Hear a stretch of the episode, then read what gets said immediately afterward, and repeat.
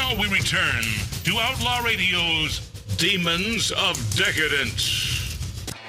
Oh, yeah. Old Dee Snyder, the uh, we're not going to take it guy, says Spotify CEO should be taken out and shot. Listen, singer, uh, singer Dee Snyder said Spotify CEO Daniel Ek should be taken out and, uh, well, I just said it. I don't want to tempt fate and be thrown off YouTube because of uh, those comments over what he believes, even though they're not coming from me, the uh, analytics, you know, who knows, over what he believes is unfair compensation for artist music. With Spotify, the, the uh, wholesale, you know, you pay a one monthly fee. We're getting so, so little. And that guy from Spotify, I want to tell you, he should be taken out. And he said it again, you know, uh, we're talking about uh, shot. Uh, when he heard that artists were complaining about how little we get paid, his response was, make more music. Okay, I get it. Dee, I'm with you, bud. I get it. Yeah, make more music. But Dee Snyder, I'm assuming, would be on the left, probably uh, still voting Democrat. I may be wrong. And if I am wrong, then I stand corrected.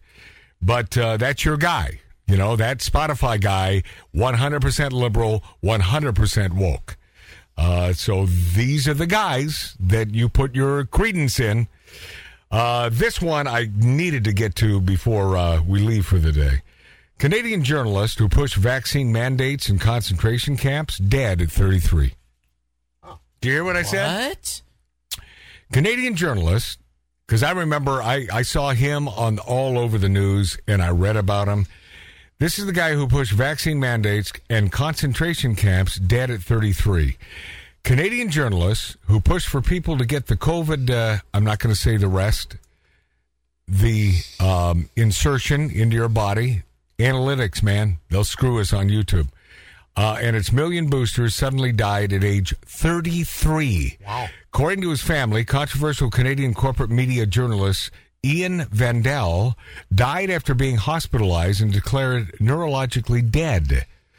Uh, he was known for advocating the use of uh, the V word, you know, in your body with uh, needles, uh, passports, and draconian mandates. He also called for firing of anyone who refused the jabs. Vandaelle argued people who defied the government's orders should be arrested and taken to concentration camps. Does this ring a bell? Remember the dude who said this? Yeah. He worked as business journalist, editor at the Financial Post, also worked as producer at BNN Bloomberg for over a decade. In one social media post, he stated, I, for one, advocate we bring the carrot and the stick, incentivize getting the vaccine. However, we like ice cream, lotteries, literally whatever. I don't care and require vaccination to do non essential things. Want to go to a bar to watch the game? Passport. This guy was the passport guy. In other posts, the uh, the massive liberal called it ethical cowardice to those who refuse the jab. Um, due to Jose radio show, uh, suggested the uh, the c word and then nineteen uh, vax was a factor in his death. Wow. Wouldn't that be the the utmost in irony? Yeah.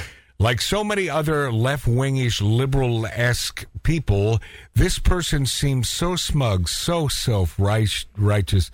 I mean, and, and P.S., wrong headed belief in this C19 vax that he seems to have ignored all the warnings put out by so many other people. Yet, as with so many others of his age, died at 33. Seemed to think that when it came to the uh, the vax, he knew better. He seemed to think he was so much smarter than the rest of us. Seemed to look down his nose at those who who raised real concerns. By the way, I never got it. I never got it. I never got it. I never would. I I'm alive. There are many who are not alive because of this. Mark, did you get it? Yes, of course. Yes, yes. I'm at uh, I'm at huge risk. But you, but no, you are a huge risk to the sanctity of this show and the entertainment value, you are a huge risk, Mark C.G. Boyer.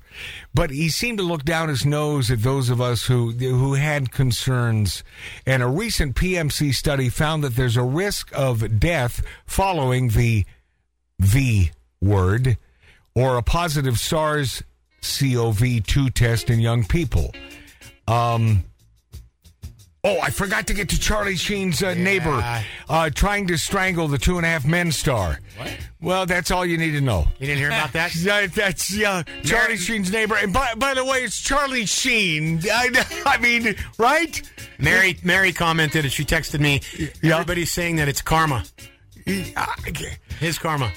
I gotta tell you, I don't hate Charlie. I met him. I, I was gifted a box of Cuban cigars, the real thing, years ago from old Charles. And yeah, he's a little nutty. He's a very generous guy. But he he is right. Yeah. You know you know that know it about for a fact. And he is. He's a he's a good dude. And so the fact that some nutty broad goes off, like, she's a female. That's what they do. They go nuts. Now, you lovely females watching us or listening to us on great radio stations, you know, even though you have a problem, oh, Matt, oh, Matt, what, you hate females? No, I love females. But I know who you are. And I know that at any moment, that little friggin' switch can be turned and now you hate us. I know that, and you know it too. If you're going to be honest with yourself. Welcome back to Tattoo Dave. Thank, Thank you, you for thank you. being here. Mart C.G. Boyer, my, my brother Mart, HR man Billy Dilly. And I do like this Tim Brown guy. Good man. I will continue to be. You could have just hit it one more time and then I, I know, would have hit I the know. post. I mean, why? What? I'm not going to say goodbye? I'm Magic Matt saying, uh, uh, now you're bringing it back? of course. Well, it was already starting. It's okay. now you got a little more time. Don't forget, bumblebees can't fly.